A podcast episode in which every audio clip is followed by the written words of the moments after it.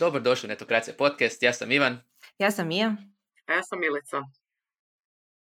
Milice, dobrodošla u Netokracija podcast. Hvala. da li ti to radiš remote slučajno? Da, radim, radim remote. E, danas sam od doma. Mislim da ću ipak danas otići do ureda, ali e, naravno zbog korone radimo u timovima, pa onda pola nas je u uredima, pola, pola od doma. Mhm, Baš, baš Za one koji još te nisu, za one koji još nisu imali prilike upoznati, a, možeš reći nešto više o sebi i tome što radiš. E, Evo, ja sam e, Milica Jovanović, radim u Hrvatskoj udruzi poslodavaca, direktorica sam za radne odnose ljudske potencijale, zapravo se već duže vremena bavim e, ovim pitanjem radnih odnosa i kroz nekako, nekad davnije u sindikatima, evo sad već duže, puno duže vremena kod poslodavaca, pa nekako imam i, i taj kut gledanja i sa jedne i sa druge strane Europa je lakše možda nekako razumjeti i, i ovaj, se obuhvatiti kad se razmišlja o nekakvim stvarima vezano za radne odnose. Mislim da je to možda neka prednost u ovom poslu. Super, dobro imati iskustvo sa Na, naravno. strane. Uvijek je, uvijek, A- medalja ima dvije strane. ali- Nama je posebno zanimljiva ova tema rada na daljinu, odnosno rada od kuće, jer u tehnološkoj industriji to je već bila praksa, ali nismo ni sigurni zapravo koliko je ona bila po propisima i što se tu smjelo, a što nije.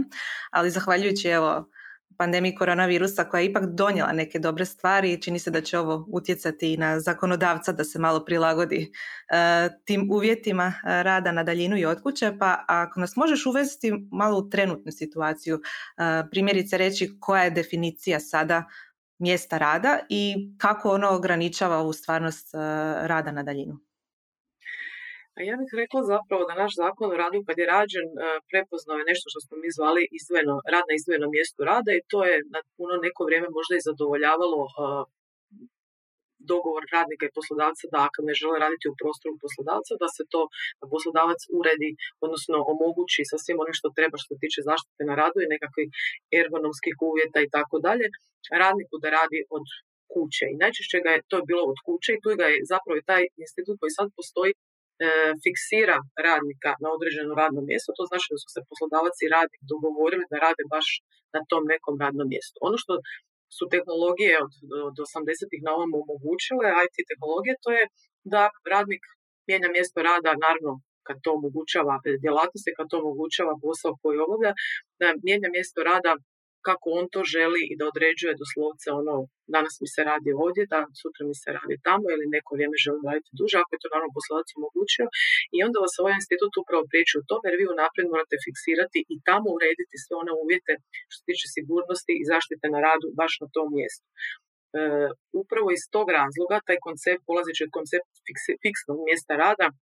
naš zakon o radu nije dostatan na današnje vrijeme, odnosno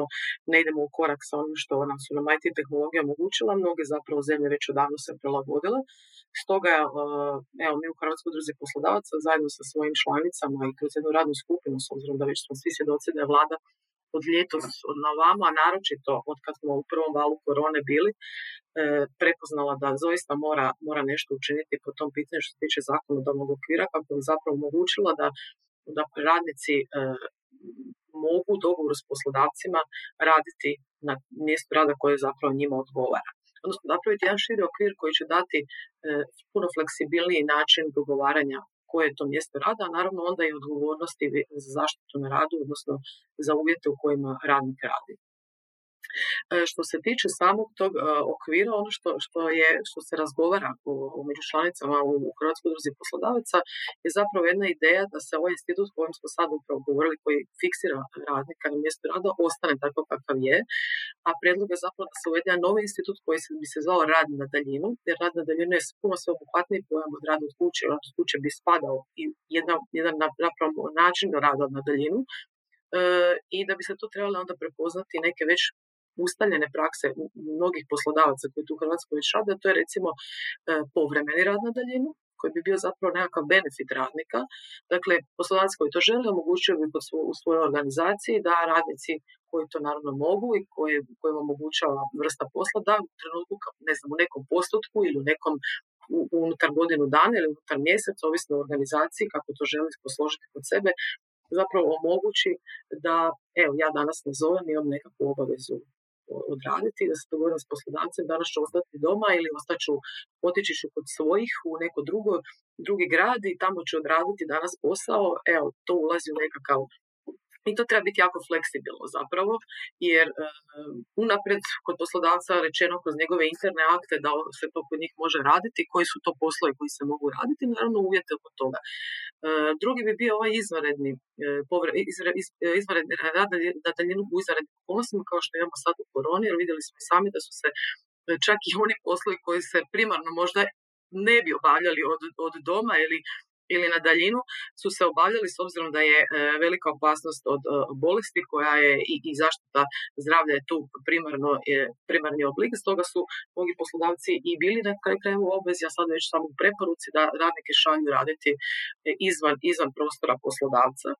Dakle, tu bi isto tako trebali prepoznati mogućnost da se u takvim okolnostima to može odraditi vrlo brzo, bez nekakvih prevelikih administrativnih zahtjeva i naravno da onda kad je tu zaštita zdravlja kao jedan viši cilj viši cilj u, u, u, u fokusu, da bi onda trebalo naravno podijeliti tu i odgovornost oko, oko same zaštite na radu. Gledajte, poslodavac ne može obavljati E, i kontrolirati prostor koji nije, nije u njegovoj uh, kontroli, odnosno ne može ulaziti samo u, u recimo u privatni prostor radnika ako to radnik nije dozvolio. Dakle, e, treba prepoznati stvarnost, odnosno ako ja danas želim raditi, ne znam, na Sljemenu, onda to moj poslodavac nije mogao napraviti, nije mogao zaštitu na radu napraviti kao tako. Ja sam tako, ja sam odgovorna, a na njemu bi zapravo trebalo biti da me educira o tome i da, me, da mi da nekakvu edukaciju o tome kakav je to način, način rada na siguran način. Naravno da se ovdje radi o poslovima koji su uglavnom fokusirani na rad na laptopu, na rad preko mobitela. Dakle, to sigurno neće biti rad koji se mora obavljati sa nekakvim alatima koji su teško prenosivi iz jednog u drugo i zapravo se taj rad na daljinu manje više fokusira na telework ili, ili na rad putem IT tehnologija. I samo bih još htjela spomenuti, naravno prepoznali smo i treću tu vrstu rada na daljinu, a to je ono kad se rad neki poslodavac već u naprijed sklapanja samog ugovora o radu dogovore da će tako raditi, da će to biti njihov stalni ili, ili ne znam, uglavnom stalni rad na daljinu i tu su onda stvarno okolnosti vrlo jasne. I tu se treba ugovoriti unaprijed, opet naravno ugovoriti zašto na radu ukoliko to nije fiksno mjesto konstantno njegovog doma, da to onda preuzme se, bude podijeljena naravno odgovornost vezano to. Malo sam vam proširila, ali čisto da dobijete malo okvir koliko zapravo ima nijansi. I naravno u okviru ove e, tri, ajmo reći, e, podvrste rada na daljinu se i tu dalje, tu treba napraviti jedan širok zakonodavni okvir koji će opet unutar organizacije, same organizacije poslodavca moći biti uređen u detaljima na način kako to odgovara obijema stranama u svakom slučaju. A zapravo je zanimljivo s te strane ovo što, što si spomenula koliko nijansi ima jer većinom razmišljam aha, zatvorio sam laptop uredu, otišao sam i dobro, to je to ono što se mene tiče. Ali u biti ljudi ni sa svoje strane kao zaposlenika, ni čak ni kao poslodavci vjerojatno ne gledaju odmah, a zapravo ovdje je vrlo, odmah je jasno aha da stvarno su zaista različite situacije. Posebno recimo primjer izvanredne okolnosti. Izvanredne okolnosti su vrlo posebne, ali recimo kod ovog povremenog rada na daljinu zapravo tu imamo primjer e, iz nekih drugih zemalja koji su to prepoznali pa su odredile neki postotak. Znači ako ja radim, na primjer, do 40% svog radnog vremena od kuće ili 30% svog radnog vremena od kuće u nekom referentnom razdoblju, tri mjeseca, godinu dana, to sve ovisi kako se odluči nacionalno zakonodavstvo za to, to se onda ne mora, e, može smatrati da nije nužno raditi s onim predradnje, ne znam, da se posebno sklapa ugovor, nego jednostavno po dogovoru da to bude ovaj brzi način, ajmo reći da je povremeni kad je to benefit za mene kao radnika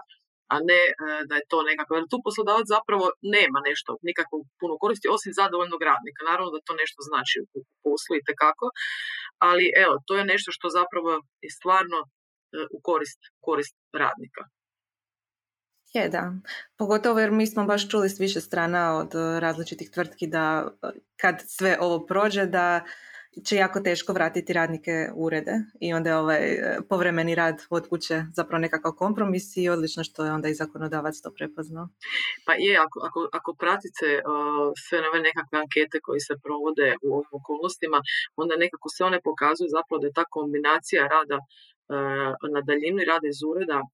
nekako naj, najsretnije rješenje, odnosno da su s tim najviše zadovoljni oni koji, koji i mi, ja konačnici isto, evo sama, ne bi voljela biti u potpunosti možda na daljinu, nego nego bi dio odrađivala iz ureda ili dio, dio negdje da li svog stana ili negdje dalje. Tako da mislim da su tu te kombinacije naj, najbolje rješenje, bar za sada, tako bar pokazuju ove propitivanje i upitnici i tako dalje. Ono što mene zanima je e, kako će se zapravo riješiti taj izazov zaštite na radu i odgovornosti, e, posebice jer eto, kad, kad staje nečije radno vrijeme ako radi od kuće ili na daljinu ili to u e, sekundi kad se zatvori laptop ili što, što ako se ne znam radnik ozlijedi minutu nakon toga, kako se rješavaju zapravo takvi slučajevi? Pa evo, to nismo do sada imali, u smislu da, da smo to riješili u zakonodavnom okviru, ali što se tiče radnog vremena, on svakako treba poštivati one, one e, granice koje su utvrđene i, i direktivom o organizacijama radnog vremena, koje su naravno prenešene kod nas u zakonu o radu, znači odredbe o tome da moramo imati stanku, da moramo imati dnevni odmor, tjedni odmor, dakle tu uopće nema govora, to treba ostati kako to ostaje kako, to treba ostati kako je, međutim, unutar organizacije se može u okviru naravno ovih gabarita koje sam sad spominjala treba postaviti na mogućnost, odnosno poslodavcu kako će to urediti, na koji način omogućiti radniku da opet radnik ne radi previše, da ne radi prekovremeno pa da mu ti sati onda nisu plaćeni, da mu se ne broje, nego jednostavno ili će se nekakvim mjerenjima to odrediti, koje su to neke norme, odnosno nekakvim KPI-evima, ili će se to odrediti na način da se u određeno vrijeme radnik mora biti, ne znam, e, uz laptop i ne znam, javiti se poslodavcu, e, u određeno vrijeme su nekakvi sastanci, ili će odrediti se radno vrijeme da mu se ostavi potpuno na njegovu, ali to je već e, za širu raspravu i to je nešto što svakako trebamo razgovarati kad budemo imali i ove pregovore u, samoj, u samom ministarstvu zajedno sa sindikatima, jer postoje takve opcije, ali to je nešto što, što bi izlazilo iz okvira trenutno sadašnjeg uređenja radnog vremena, no i o tome treba razgovarati da se jednostavno radnik taj koji odlučuje kako će raditi. Samo nekad nemojmo zaboraviti da odredbe o organizaciji radnog vremena su zapravo u cilju isto tako zaštite zdravlja, jer i da se neko ne radi previše, a na kraju krajeva dugoročno to nikad nije dobro. Naravno. Koliko je tu zapravo u, u takvim slučajevima teško uskladiti, neću reći dvije strane, ali ono, s jedne strane imamo ne, ne teh industrije, znači koje imaju i uh, primjerice svoje sindikate, koji imaju neku svoju ono, i dužu povest rada i slično, gdje je jasno zašto su opet zaposlenici zaštićeni da i što se tiče radnog vremena i tako dalje. S druge strane imamo IT-evce koji naravno prate netokraciju koji često, um, bar smo to vidjeli po različitim ono, Facebook grupama i u zajednici slično, doživljavaju ta neka ograničenja kao apsolutno ono, kao, aha, super, to ima smisla za neke firme, ali za nas nema, jer mi smo tako posebne, posebni mali, uh, kako se zove, ovo, pahuljice snijega, koje, ba, da, cvjetići, radimo kako hoćemo, radimo kako ovo. Koliko je teško u praksi sa zakonodavne strane to uskladiti, jer ovo što je spomenula, to je za raspravu, a sad ne znam koliko će se baš, primjerice, jedan IT-evac, jedan, recimo, predstavnik nekog sindikata baš moći uskladiti. Pa, da, to si dobro rekao, to je praksa i teško je, jer e, sindikati koji razgovaraju, ne razgovaraju da gledaju horizontalno, naravno, zakon treba vrijediti za sve i onda je jako teško staviti u okvire e, sve, sve, sve želje, ajmo to tako reći, i potrebe, ali upravo ovo što, sam, što mi predlažemo e, da se razazna taj povremeni rad, taj izvanredne okolnosti i taj nekakav, ajmo reći, stalni rad na daljinu, E, bi zapravo omogućio onda da, se dogovori naprijed, znači ja najtivac kad se zapošljava, onda će dogovoriti sa svojim poslodavcem u startu, e, da ja ću raditi na daljinu ili ću raditi povremeno na daljinu, ali ćemo se možda to dogovoriti onda uvo. Dakle, ovo su, ove su opcije, kad govorimo ove tri opcije, generalno, naravno, koje će onda se razrađivati u svojim, u svojom, e, u svojom primjeni, E, zapravo treba ostaviti širok, široku mogućnost, a da se uređuje to između radnika i poslodavca. Jer nemojmo zaboraviti, radni odnos je uh, dvostrani, dvostrani je ugovor koji je dvostrani akt i se izražavaju volje jedne i druge strane. Obično prema našem zakonodavstvu se smatra radnikom slabije, radnik slabija strana, pa se onda nekako e, možda i zaboravilo da i radnik treba izraziti svoju volju što zapravo želi i na koji način želi raditi. A onda će tu IT-ovci doći do izražaja, oni tako već mnogi, mnogi rade već jako dugo i zapravo njima ovo ograničenja to jednostavno ne, ne, ne shvaćaju zašto, kako, jer oni na kraju krajeva i taj posao koji rade, rade vrlo i žive na, na taj način, jednostavno je njima to nepojmljivo i nerazumljivo zašto se moraju povinovati nekim stvarima, ali dugoročno gledano treba postojati nekakvo uređenje i da se znaju jasni odnosi i obveze i, i, i prava i s jedne i s druge strane, jer drugačije ako nemamo to uređeno, bojim se da, da, da neće na dobro izaći na kraju. Kad smo kod e, obveza i prava, jeste li raspravljali o troškovima koje bi poslodavac trebao snositi kad radnik radi na daljinu ili od kuće? Primjerice, internet, struja, voda, ne znam, topli obrok se može već sada, ili recimo što je sa to troškovima za prijevoz, onda se u tom slučaju ne plaća ili plaća djelomično? Kako bi to bilo reći? Da, da, da, razgovarali smo jako puno o tome i opet, naravno, svi se to moralo individualizirati na svakoj e, razini svakog poslodavca, međutim, ono što, što bi voljeli da zapravo država donese jedan paušalni neoporezivi iznos, gdje bi se onda otprilike izračunalo koliko se u nekakvom jedinici vremena troši, ne znam, internet, struja, voda, grijanje, ako se nalazi u svom stanu. Međutim, opet mhm. se otvara pitanje što ako on radi u svom stanu. Vi ste spominjali IT-ovac. IT-ovac ne znam, će otići raditi, e, ja ću se otići, evo, punila sam sljeme, otići ću na sljeme, e, ko mi plaća onda struju vodu. Ali mislim da bi trebalo naći nekakav zajednički konsenzus oko tog nekog, nekog iznosa koji bi se smatrao uh,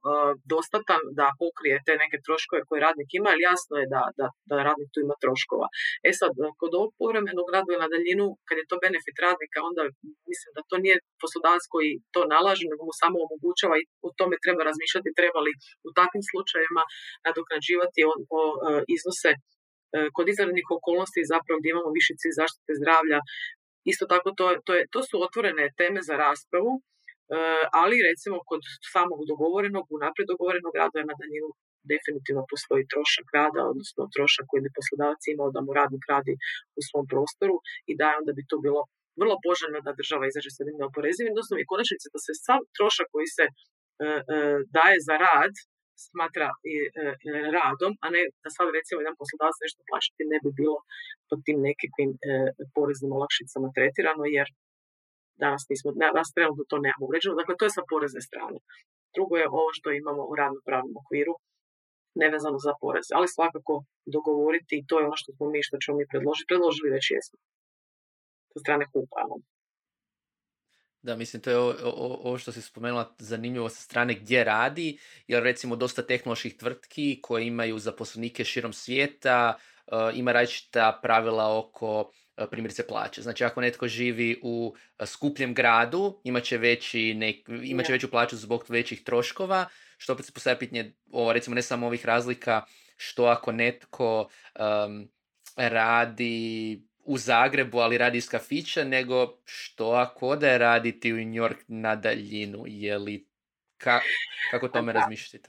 To su sad, da, to su sad pitanja koja ja mislim da nećemo baš moći tako daleke ove stvari pokriti e, toliko zakona. Mm-hmm. Zakon bi trebao dati jedan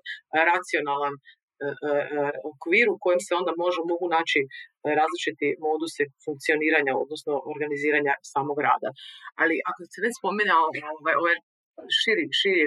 okvir od našeg nacionalnog, a mi dan danas imamo situaciju kojima poslodavci e, žele zaposliti stranca koji sjedi negdje u nekoj zemlji i nikad zapravo ne dolazi, na primjer, u Hrvatsku, da hrvatski poslodavac zapošljava i onda se tu postavlja pitanje, naravno, primjene kojeg radnopravnog zakonodavstva, to je naravno Hrvatsko, kako ga primijeniti ako radnik sjedi konstantno, ne znam, u Španjolskoj. E, naravno da su to pitanja onda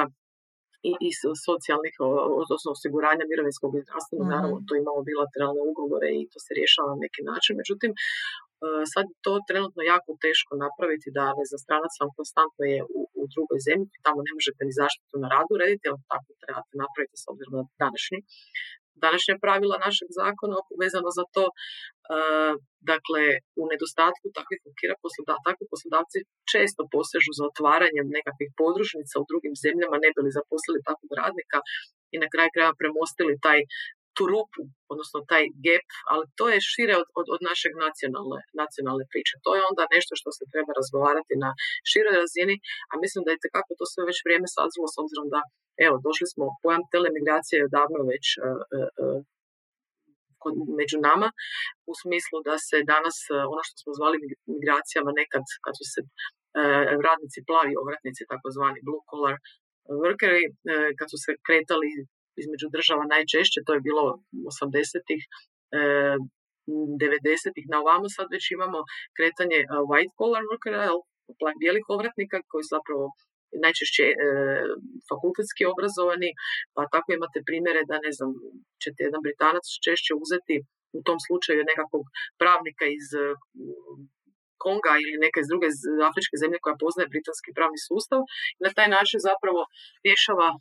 jeftiniju, jeftiniju uslugu i dobija jeftiniju uslugu, dakle to je ono čemu smo pričali, ona floskula globalnog svjetla, globalno selo, zapravo tim našim IT tehnologijama je to doista i postao, samo nekako mi se čini da uvijek taj uh, zakonodavni okvir kasni za onim što se u stvarnosti događa, pa tako i kod nas, ali da nismo mi samo ti koji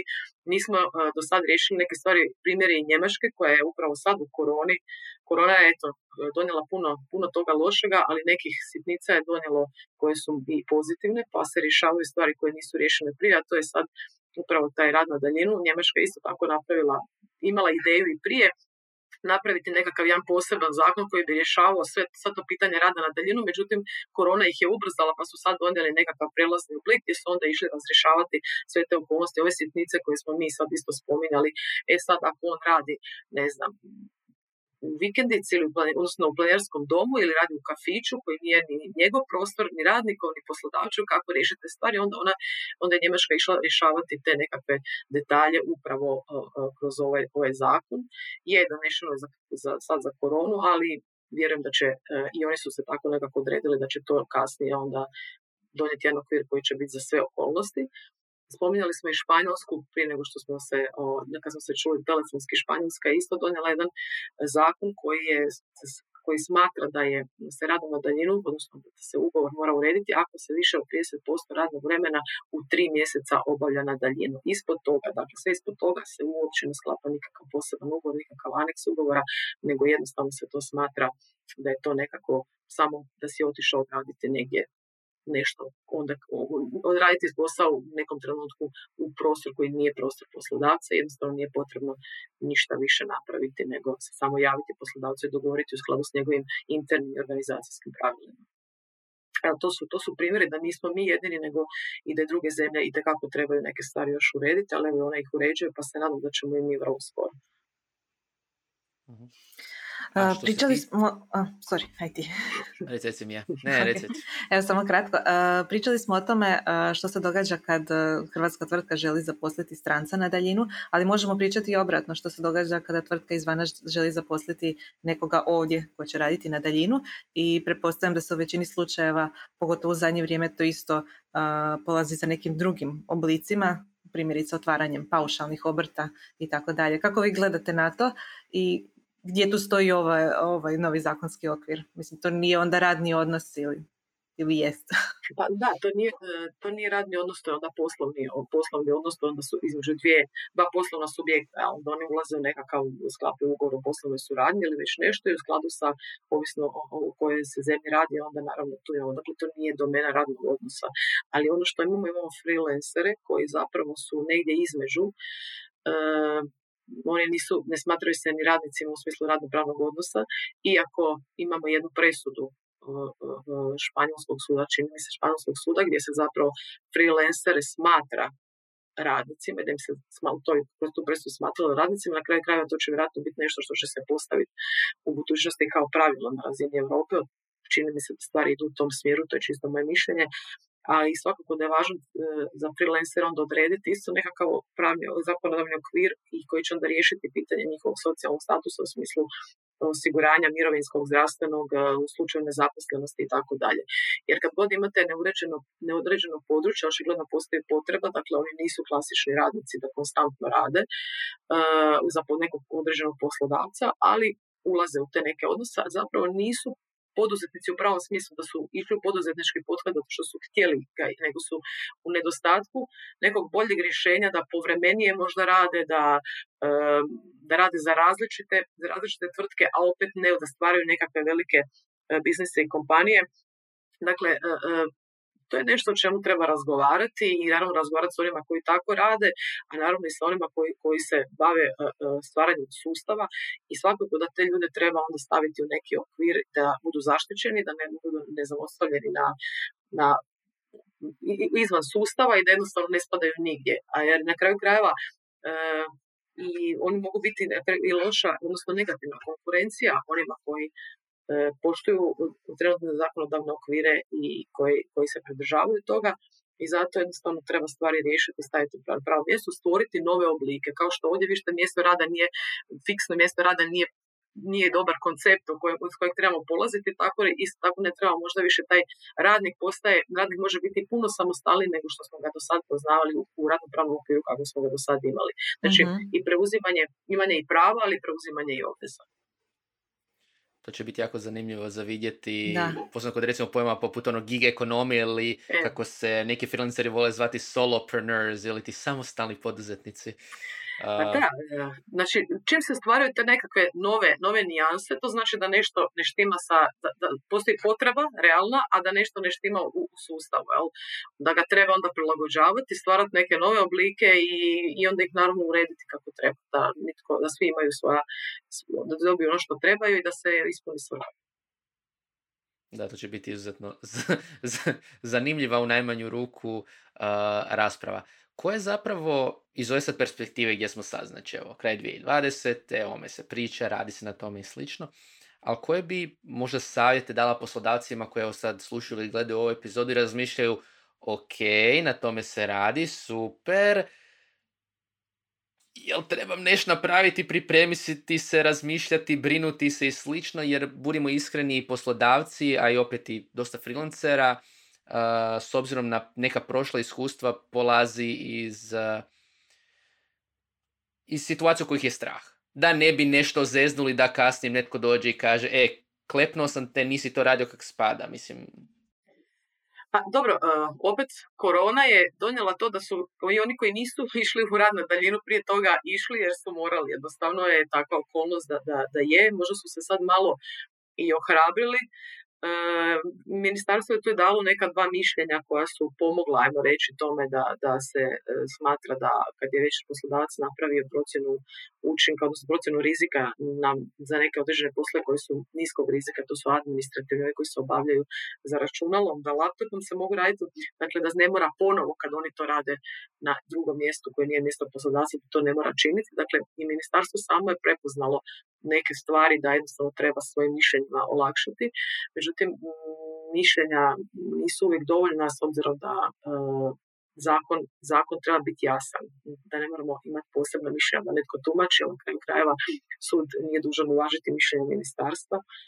Dakle, to nije autentično tumačenje, odnosno jedino je koje Sabor može dati zapravo neko je donio propis. Dakle, bolje je da zakon da okvir, i da uh,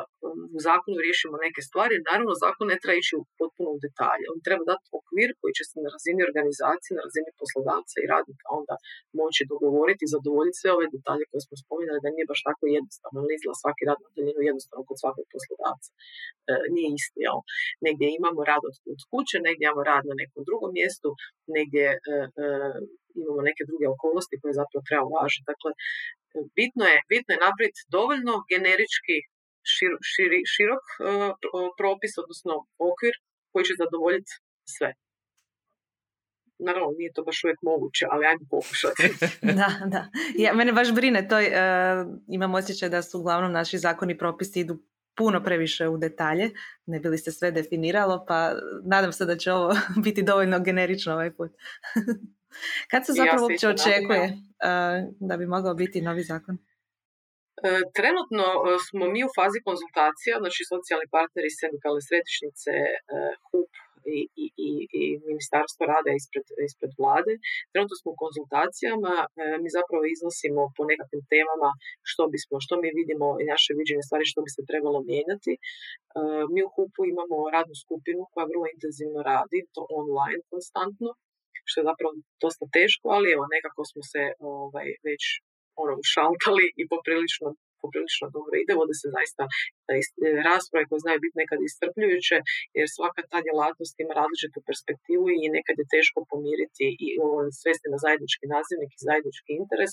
ali evo trudimo se, do sad smo uspjevali, nadam se da ćemo i dalje. ono što do kad će trajati faza konzultacija, to još uvijek nije određeno, čini mi se sigurno do kraja godine, to je nekako moj mišljenje dojam iz, iz samih tih konzultacija. E, korona naravno sad to i otežava,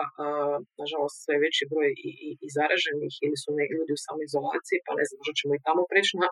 na online sastanke. E, evo, znamo da moramo implementirati još dvije nove direktive u, u zakonu radu do, do za 2022. godine. Nadam se da nećemo baš čekati sa radom na daljinu toliko jer uh, to je nešto što, što bi se moralo rješavati puno brže, na osnovu poslodavca u neizvjesnosti, da, na riziku da možda nisu nešto odradili kako treba, jer su zbog višeg cilja zaštite zdravlja posegnuli za, za uh, ovim radom na daljinu i omogućili radnicima da rade od doma. Konačnici to jedno vrijeme bila njihova obveza i ne je obveza čuvanje zdravlja radnika, tako da mislim da se trebamo, da se treba što prije konsolidirati stvari, jednostavno sjesti i što prije, što prije napraviti. Izmjene koje su potrebne. Yes.